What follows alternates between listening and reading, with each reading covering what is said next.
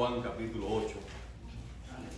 Una historia fascinante, una historia llena de gracia. Y cuando hablamos de gracia, eh, gracia es el favor que no merecemos de parte de Dios. Gracia es la característica de, de Dios que le impulsa, le motiva a darnos algo sin merecerlo y sin poder retribuirle, sin poder pagarle, sin, sin poder corresponder. Cuando yo estaba en, vivía en Cuba y era un adolescente, tenía una... Denle espacio ahí a, a Emily porque queremos que nadie le dé la espalda a otro. Tenía una situación eh, económica cuando, cuando éramos adolescentes, en la década del 90, muy pobre, muy pobre. Y una pobreza extrema que no le voy a decir ningún cuadro, pero él era bien, bien, bien pobre. Y el pastor de la iglesia, eh, Adrián, que ahora es el pastor de, de, de Maratón, él hacía Navidad en su casa y invitaba a algunas personas que no podían tener, no era el caso mío en este sentido, pero no tenían familia, porque yo sí tenía familia y sí tenía familia cristiana, pero él hacía una fiesta en Navidad y me invitaba a mí y invitaba a otros, eh, personas que tenían ancianitos, que vivían solos, invitaba también a este, había una señora que se llama Lassie, que yo le, enseñé una foto hace poco a, a que ella tenía problemas eh, psiquiátricos y ella, aún teniendo problemas psiquiátricos, cuidaba de una anciana, de, su abuelita, que fue la que crió a ella. Tiene un cuadro esos bien difícil. Y él invitaba a algunas personas así y para tener Navidad en su casa. Ninguna de las personas que íbamos allí, ni yo tampoco, podía en ningún momento retribuirle el gesto ni invitarle a una comida, ni, ni darle un regalo, ni, ni nada. Pero de igual manera es la gracia de Dios. Gracias a eso. Es la capacidad de Dios de poder darnos a nosotros algo que no podemos retribuirle, algo que no merecemos. Es el impulso del amor, de darse, de entregarse, de hacer bien, de hacer bien, aun cuando ni tan siquiera se agradezca ni tan siquiera se agradezca. Nada, nada imposibilita a Dios para dar. Nada le impide a Dios amar. Nada restringe a Dios para bendecir. Nada. Él lo hace de pura gracia. Él lo hace de puro amor. Él lo hace porque Él es bueno. Y aquí en esta historia vamos a ver la bondad de Dios. La bondad de Dios a través de, de Jesucristo. Vamos a leer Juan capítulo 8. Dice así, cada uno se fue a su casa y Jesús se fue al monte de los olivos y por la mañana volvió al templo y todo el pueblo vi- vi- vino a él y sentado él les enseñaba. ¿Qué sucede? Que Jesús está teniendo su ministerio y como él había dicho a, algunas personas, él no tenía ni dónde recostar su cabeza. Había veces que él se hospedaba en casa de algunos amigos, pero la mayoría de las veces él no tenía dónde, no tenía una morada fija. Y él iba entre pueblos y ciudades enseñando, sanando, liberando a las personas de demonios eh, y haciendo discípulos. En esta ocasión vemos que Jesús está durmiendo, pasando la noche en el monte de los olivos. Fue en ese monte de los olivos que nosotros nos encontramos al final de su ministerio, aún orando. Aquella oración famosa que Jesús dijo, Señor, si es posible, pasa de mí esta copa, pero no se haga mi voluntad, sino la tuya. Fue en ese momento, eh, en ese momento en que Judas le, le besó y él fue apresado, bueno, fue en el monte de los olivos. Y Jesús acostumbraba ir al monte de los olivos. Cuando yo les eh, estaba enseñando en Zoom el lunes, que le estaba diciendo que Jesús camina sobre el agua, y se acuerda que Pedro caminó sobre el agua en dirección a Jesús. Antes de comenzar esa historia, recuerde que Jesús despidió a sus discípulos, ellos entraron en la barca y luego despidió a la multitud. ¿Y a dónde fue él? Dice que él fue al monte a estar solo con el Padre en oración.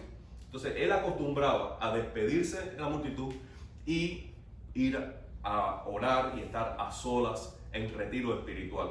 Y así iba y venía el ministerio de Jesús, de la soledad y la intimidad con el Padre a las multitudes y el ministerio de servicio. Y ahora vemos que el, ministerio de, de Jesús en este momento está dentro del templo y el monte de los olivos. Lo que va a ocurrir en el templo de ahora en adelante va a ser el resultado de su vida en intimidad con el Padre.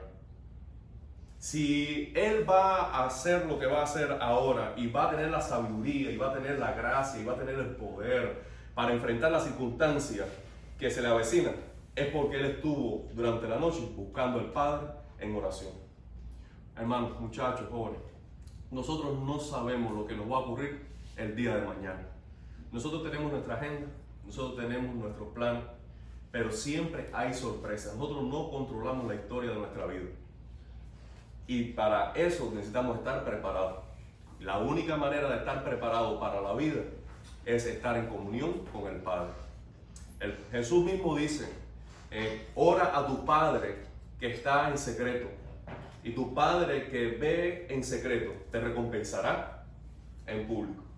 Nosotros en este tiempo estamos muy acostumbrados y muy ansiosos por tener éxito en la sociedad, éxito en las redes sociales, éxito a través de los amigos, que la imagen que otros tengan de nosotros sea positiva y que tengamos un like para cada comentario, para cada foto y para cada cosa que hacemos en público.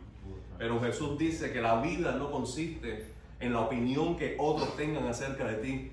La vida realmente consiste en agradar al Padre y en la opinión que Él tiene acerca de ti.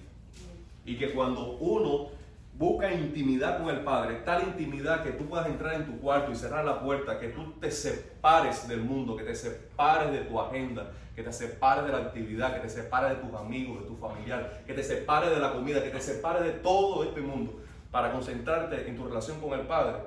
Dice que allí cuando tú buscas el agrado de tu Padre para que tener amistad con tu Padre que está en el cielo, Dios te ve. Dios te escucha. Y Dios te prepara de tal manera que luego te recompensa en público. Nosotros normalmente hacemos lo contrario, estamos buscando recompensa en público y descuidamos la intimidad con el Padre. Pero no va a ocurrir así. No va a ocurrir así. De nada nos vale, muchachos, tener un millón de amigos y estar enemistado con Dios. De nada nos vale que todos nos aplaudan y vender una buena imagen en público cuando Dios que mira el corazón sabe lo que hay en secreto. Debemos ser genuinos en secreto. Debemos ser auténticos delante de Dios.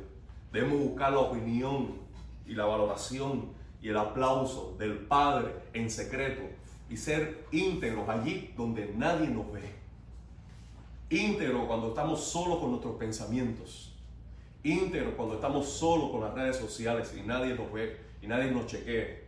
Íntegros en los secretos, porque cuando somos íntegros en los secretos y agradamos al Padre en los secretos, Él nos va a recompensar en público. No confundamos eso nunca. Cuando entonces Jesús deja el monte y va al templo, en el templo Él está enseñando y Él está sentado. El Evangelio no nos dice dónde se sentó Jesús. No nos dice. Si fue en una escalera, si fue en una escalinata, si fue en un banco. Bueno, el templo no creo que tenga un blanco. Eh, no sé dónde se sentó Jesús, pero Jesús se sentó, se puso cómodo porque el día lo iba a dedicar a enseñar. Y él estaba en eso cuando le interrumpieron. Le interrumpieron. Eh, nosotros estamos muy acostumbrados a, cierto control y a cierto orden en el culto y en la enseñanza. Si de pronto aquí entra alguien con bulla, uno ve esto raro. ¿Por qué? Porque estamos acostumbrados que, que estamos aquí todos sentados, que no va a haber interrupción, que es un, orden que hay aquí. Pero el ministerio de Jesús no es así. El ministerio de Jesús estaba en un ambiente salvaje. En, una plaza, en un templo, la gente pasando, la gente interrumpiendo, una paloma, un pájaro que soltó una bombita y cayó arriba de la cabeza de alguien. Eh, pasaba de todo. Y en ese momento entra, dicen, escribas y fariseos que trajeron a una mujer sorprendida en adulterio, poniéndola en medio. Bueno, yo creo que no le estaban dando palmitas en el hombro diciendo, vamos misma, apúrate, que estamos atrasados. ¿Eh? Cuando, esta, cuando dice ir, le trajeron, no es que parquearon un Mercedes Benz y dice, mira, ahora sale. Vamos a ver a Jesús. Sino que la traían. Yo me lo imagino arrastrando. Yo me imagino que están dándole empujones, empujones, y las personas están alrededor de, arrastrándola a golpe, ella cayéndose, levantándola, dándola por los moños, por un brazo, por, por, un pedazo de vestido, la están trayendo a la fuerza. Están forzándola para traerla a Jesús. Y la razón por la cual la trae es que la sorprendieron en el acto de adulterio. Bueno, no sé exactamente en esta frase, al menos yo no sé, si es que ella estaba traicionando a su esposo o que ella estaba teniendo relación con un hombre que estaba casado, porque ambas cosas es adulterio. Eh, pero estaba en eso, en una relación sexual, en una relación sexual ilícita, con alguien que no era su esposo, con alguien que no era su esposo. En el mismo acto, en la cama, en el lecho, allí la atraparon en el lugar. ¡Qué vergüenza! ¡Qué vergüenza! ¿Usted se imagina? ¡Qué vergüenza!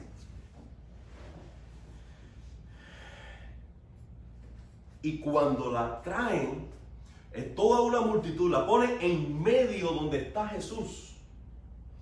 Su pecado que era en secreto estaba siendo exhibido, estaba siendo publicado se lo estaba diciendo a toda la multitud. Aquí tenemos una mujer que estaba en el acto mismo del adulterio. Esa mujer estaba perdida. Y le voy a decir por qué. Estaba perdida. Su suerte estaba echada. No había forma que esa mujer terminara bien ese día. No había forma. Primero, porque no había forma de que ella desmintiera de que estuviera haciendo algo incorrecto porque la atraparon en el acto mismo. Segundo, dice en el versículo 4, maestro, esta mujer ha sido sorprendida en el acto mismo de adulterio. En la ley nos mandó Moisés apedrear a tales mujeres. Entonces, la segunda razón por la cual esa mujer estaba perdida es porque la ley la ley de Dios, la ley de Moisés, dada desde el Antiguo Testamento, decía que esa mujer debería morir. Pero no era el único caso en que estaba, había una sentencia de muerte sobre un delito civil. Cuando un hijo se rebelaba contra un padre y maltrataba a un padre o deshonraba a un padre, una y otra vez y no obedecía a un padre, el padre tenía autoridad de tomar al hijo y llevarlo a los ancianos, a los líderes religiosos y decir, este hijo mío, la Biblia dice la palabra esta, contumaz. Si quieres aprenderte una palabrita en español hoy. Contumaz, es decir, que es rebelde, que es orgulloso, es terco, no quiere obedecerme. Y en tal caso, tomaban al muchacho, lo llevaban fuera de la ciudad y lo lapidaban, es decir, lo mataban a pedrada. Lo mataban a pedrada. Y hay otros casos en la Biblia, muchos casos en los que había una sentencia de muerte. Y este era uno, el adulterio. La ley era clara. Tal persona debía morir. Esa es la segunda razón por la cual esa mujer estaba perdida. La tercera razón por la cual esa mujer estaba perdida es que a la persona que se la traen, dicen, esta mujer fue sorprendida, Moisés dice que debemos matarla, ¿tú qué dices? ¿A quién le dicen eso? A Jesús. Ahora, tenemos a Jesús.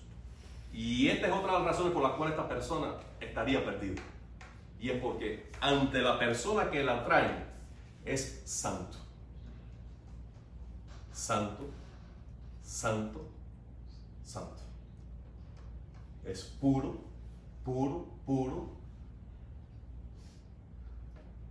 La única persona que ha caminado sobre esta tierra y no ha quebrantado la ley de Dios ni con sus pensamientos, ni con sus deseos, ni con sus intenciones, ni con sus motivaciones, ni con sus actitudes, ni reacciones, ni con nada, nada, nada, nada de pecado es Cristo. Entonces, no hay manera que esa mujer que ha quebrantado la ley civil, que ha quebrantado la ley de Moisés, que ha hecho algo malo, la traiga ante los ojos de aquel que mira lo profundo y lo íntimo y es santo, no hay manera que él, Jesús, estoy hablando de Jesús, vea que esa mujer sea inocente. ¿Había manera? No. Es que cuando Jesús habla a través de los escribas y fariseos, declara su pecado claramente. Dice, ustedes son unos hipócritas. Y cuando habla a las personas que no vivían bajo el gobierno de Dios, dice, ustedes necesitan arrepentirse. Y lo que se creían muy bueno, eh, de tal manera que, que pensaban que no necesitaban arrepentimiento, dice, ustedes son ciegos, guías de ciegos.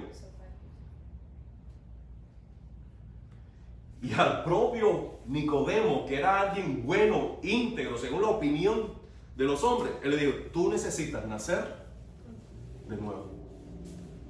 Entonces tenemos aquí al Hijo de Dios, al Santo, al Santo, Santo, Santo, que ahora la traen para que juzgue a una mujer que ha hecho algo malo. Y yo creo que esa es otra razón, la tercera razón que le puedo decir por la cual esa mujer estaba perdida. ¿No creen? ¿Eh? Esa mujer no tenía salvación. Esa mujer no tenía escapatoria. Esa mujer merecía un castigo. Sí o sí. Pero lo curioso es que no solo esa mujer merecía un castigo, sino que todos los que estaban presentes también lo merecían. Y aquí hay un giro en la historia.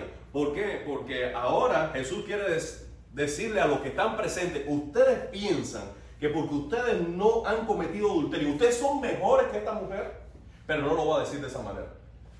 ¿Y entonces qué hace Elizabeth? Y antes que tire la piedra, ¿qué es lo que hace él? ¿Qué hace Jesús?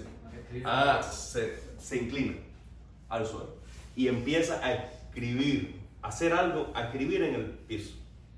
Ahora, siempre yo he querido saber qué Jesús escribió. Imagínense que usted esté allí y está viendo a Jesús escribir. ¿Qué tú ves que Jesús está escribiendo? Dime algo. Los diez mandamientos. No matarás, no dirás falso testimonio, no mencionarás el nombre de Dios en vano, no harás imagen delante de mí, no codiciarás. Ok, los diez mandamientos. ¿Quién dice otra cosa? ¿Qué está escribiendo Jesús?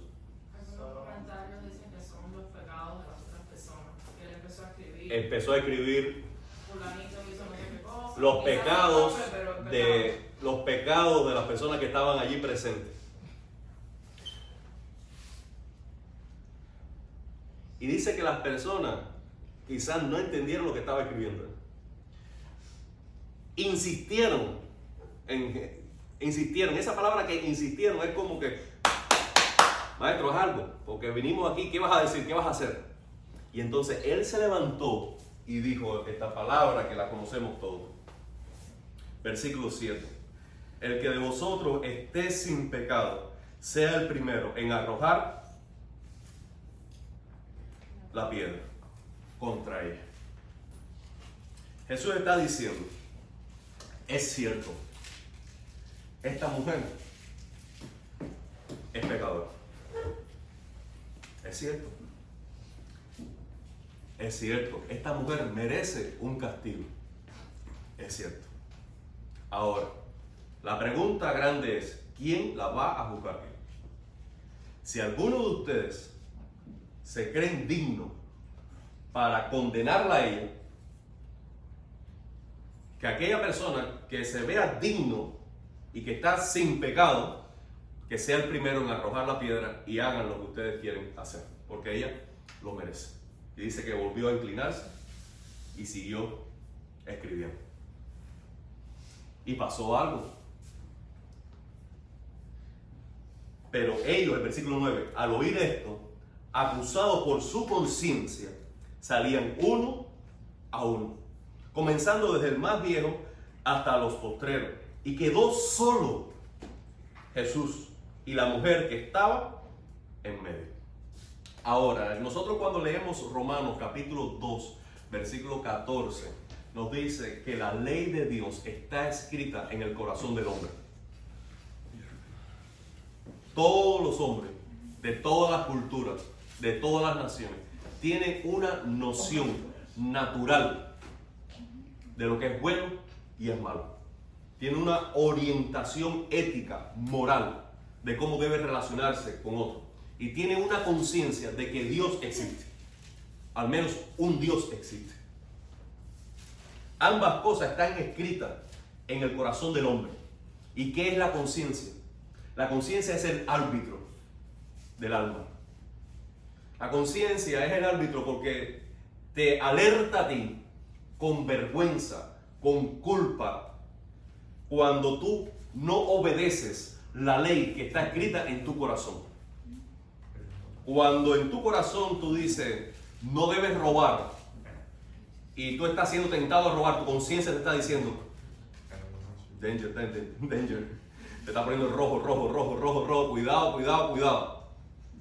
La conciencia te está alertando. Pero si la, eh, la conciencia te dice, no mientas, no mientas, no digas la mentira, no digas la mentira, y tú lo haces, la conciencia que produce? Culpa. Culpa. Entonces, dice ellos que su conciencia, la conciencia de cada uno de ellos comenzó a acusarlos. Jesús no los acusó. Jesús no declaró sus pecados. Fue su conciencia. ¿Por qué? Porque para ellos quedaron evidente, de alguna manera, de que ellos eran tan pecadores como esa mujer. Y que ellos también merecían castigo. Esto lo produjo el Espíritu Santo en su corazón. Porque la Biblia dice que el Espíritu Santo convencerá al mundo de pecado y de juicio. Entonces, quedó solo Jesús y la mujer que estaba en medio. Algo curioso es que estos hombres, para mí, fueron condenados por su conciencia, supieron que eran pecadores y se fueron. Se fueron. Se fueron. Huyeron de su conciencia Huyeron de la culpa, huyeron, pero no salieron perdonados. No salieron restaurados. No salieron limpiados.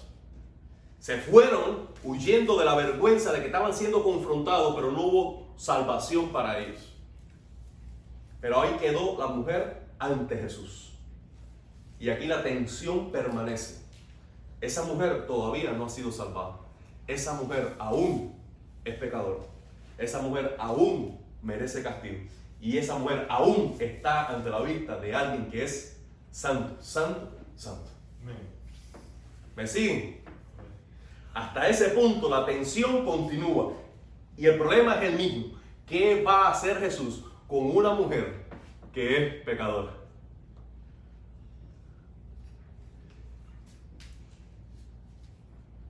Y la tensión es esta. Si Jesús dice, vete, está perdonado. Vamos a dejar que Jordi se despida. Jordi, la gente se va a poner celosa porque tú no te despides de todo. si Jesús dice, vete, y no la castiga, Él no está obedeciendo la ley de Moisés y él no está obrando con justicia, porque ella es pecadora y sin merece castigo. Pero si ella, si él dice, espérate, que yo soy santo y yo sí puedo castigarte y toma él la piedra, Él no cumple el propósito de su ministerio, porque Él vino a buscar y a salvar lo que se había perdido. Y aquí está el gran dilema siempre del Evangelio. El pecador está delante de un Dios que es santo y Él es justo y necesita y debe castigar el pecado, pero es bueno y amoroso y quiere salvar y perdonar. Entonces, ¿cómo Jesús cumple las dos cosas con esta mujer sin quebrantar su justicia y su santidad y sin quebrantar su amor y su gracia? ¿Cómo lo hace? En ese momento, Jesús dice la siguiente palabra. Mujer, versículo 10. ¿Dónde están los que te acusaron? Ninguno te condenó. Ella dijo, ninguno, Señor. Ninguno, Señor. Vamos a leer ahora Juan capítulo 3.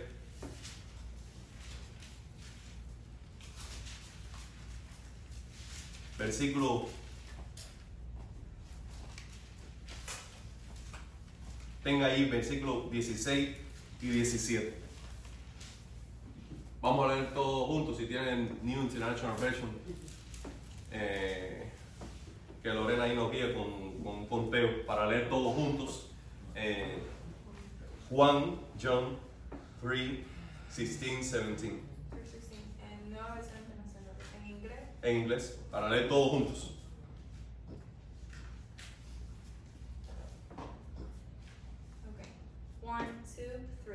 For God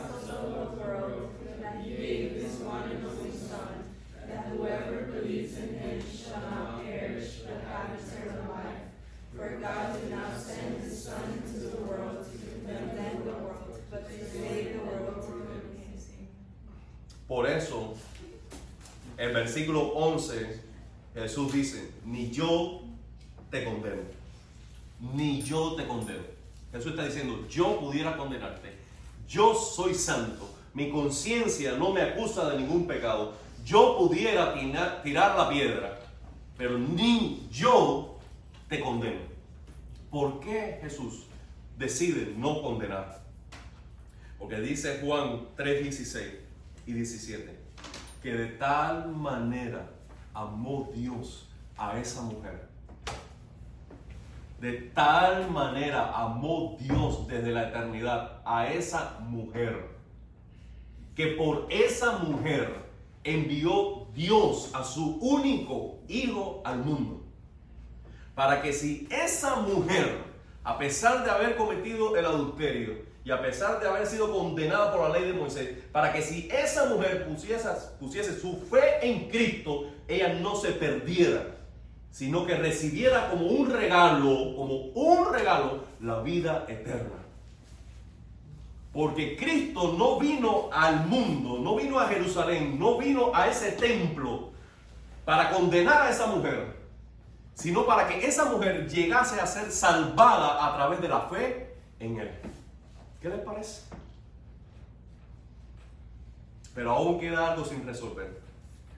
Y es cómo el pecado de esa mujer puede ser perdonado. En ese momento, en Juan capítulo 8, al final de la historia dice, ni yo te condeno. Y la despide. Vete. Vete. ¿Qué sucedió? Que de allí en adelante nosotros seguimos leyendo la historia Puede, bueno, usted no tiene Biblia para ojear, pero usted pudiera ojearla así. La Biblia. Y llega al capítulo 19. Versículo 17. Y aquí viene lo sorprendente del Evangelio. Y aquí viene la mejor de las noticias. Si está preparado para recibirse. Juan 19, 17. Dice así, y Él, asómbrense, por favor, y Él, Cristo, cargando su cruz, salió al lugar llamado de la calavera, que en el lugar era hebreo. En hebreo, Gólgota. Y allí le crucificaron. Y allí le crucificaron. Y con él otros dos, uno a cada lado. Y Jesús en medio. Y él cargando su cruz. Ahora, no habíamos dicho que Jesús era santo. No habíamos dicho que Jesús era inocente. ¿Por qué entonces Jesús muere en una cruz como un homicida? Como un pecador. ¿Por qué Cristo muere en la cruz como alguien que ha quebrantado la ley? Y allí la Biblia dice, y él cargando su cruz. Sígueme este juego de palabras, por favor. Realmente no era su cruz, sino que era nuestra cruz. Porque nosotros éramos como somos, o éramos como esos escribas y esos fariseos, que todos tenemos conciencia de que hemos quebrantado la ley de Dios. No hay entre nosotros uno bueno que pueda decir que soy inocente y que he cumplido la ley de Dios todo el tiempo. ¿Hay alguien aquí que puede tomar una piedra y lanzarla y decir yo no soy pecador? Entonces tú merecías esa cruz, el castigo de la ira de Dios, la muerte y la separación eterna de un Dios santo. Por tanto, Jesús no está tomando su cruz, Jesús está tomando tu cruz, mi cruz. Él tomó nuestra cruz. Ahora, ¿se confundió Juan cuando dijo su cruz? Eh, creo que no. ¿Por qué? Porque aunque era nuestra cruz, Él la hizo suya.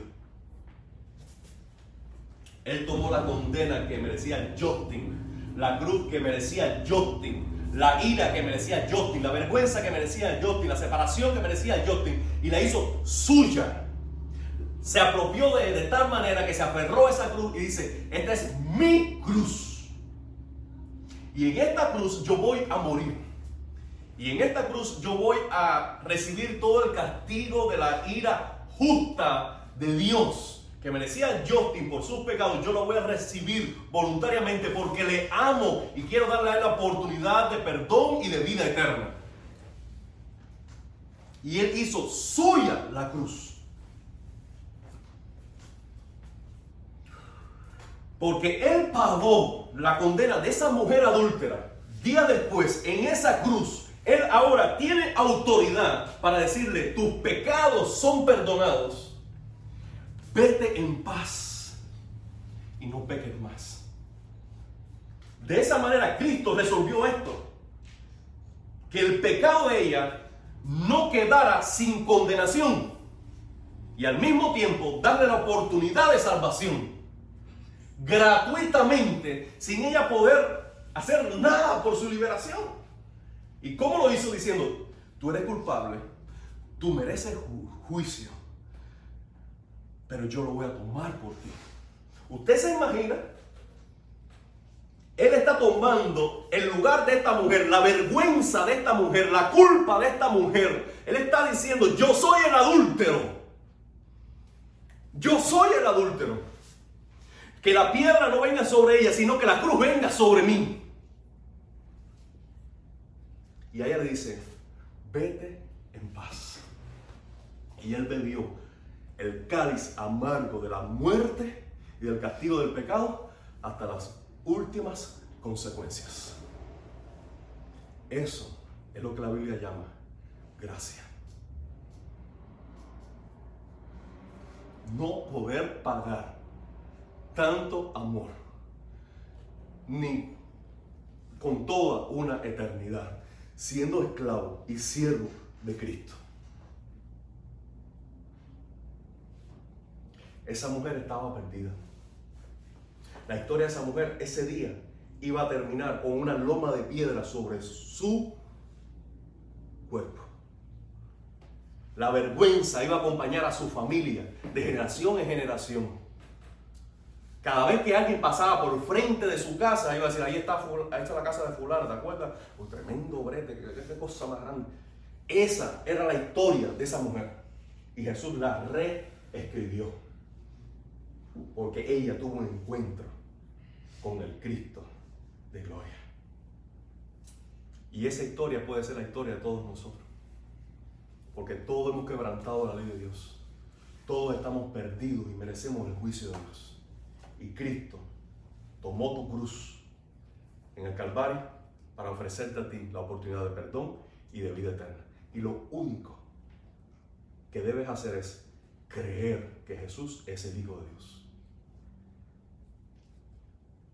Creer que Dios aceptó su sacrificio y lo levantó de entre los muertos.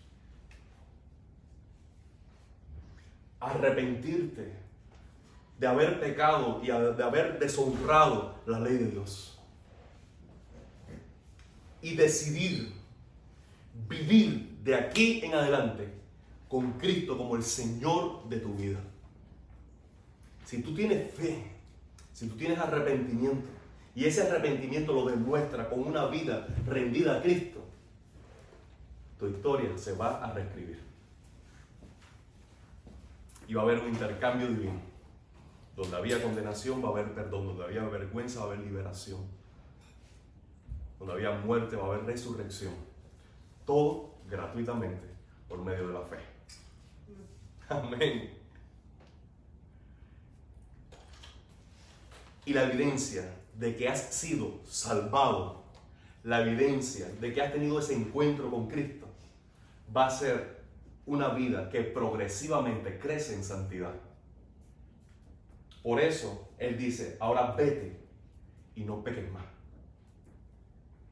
¿Con qué autoridad Jesús dice, vete y no peques más? Por cómo esa mujer que había llegado al punto de cometer adulterio, a partir de ese momento no iba a pecar más. No iba a caracterizarse en su vida por una vida de pecado. ¿Cómo? Porque la gracia que le salva es la gracia que le ayuda a crecer en santidad. Y el encuentro con Cristo te da una experiencia de fe que te transforma y las mismas palabras de Jesús que dicen, no peques más. Si ella cree que si Él lo pide es porque es posible por su gracia, ella va a ser diferente. ¿Tú lo crees? Y yo me pregunto, si tú conoces a alguien que necesite ese mensaje, si tú conoces a alguien que necesita esa gracia. Si tú conoces a alguien que tú dices, este está perdido, este está este condenado, este, este no tiene salvación. Tú conoces a alguien que dice, este no lo salva nadie. Tú conoces a alguien que dice, este está perdido. Bueno, para él es posible la salvación. Si tú vas y les predicas a Jesucristo.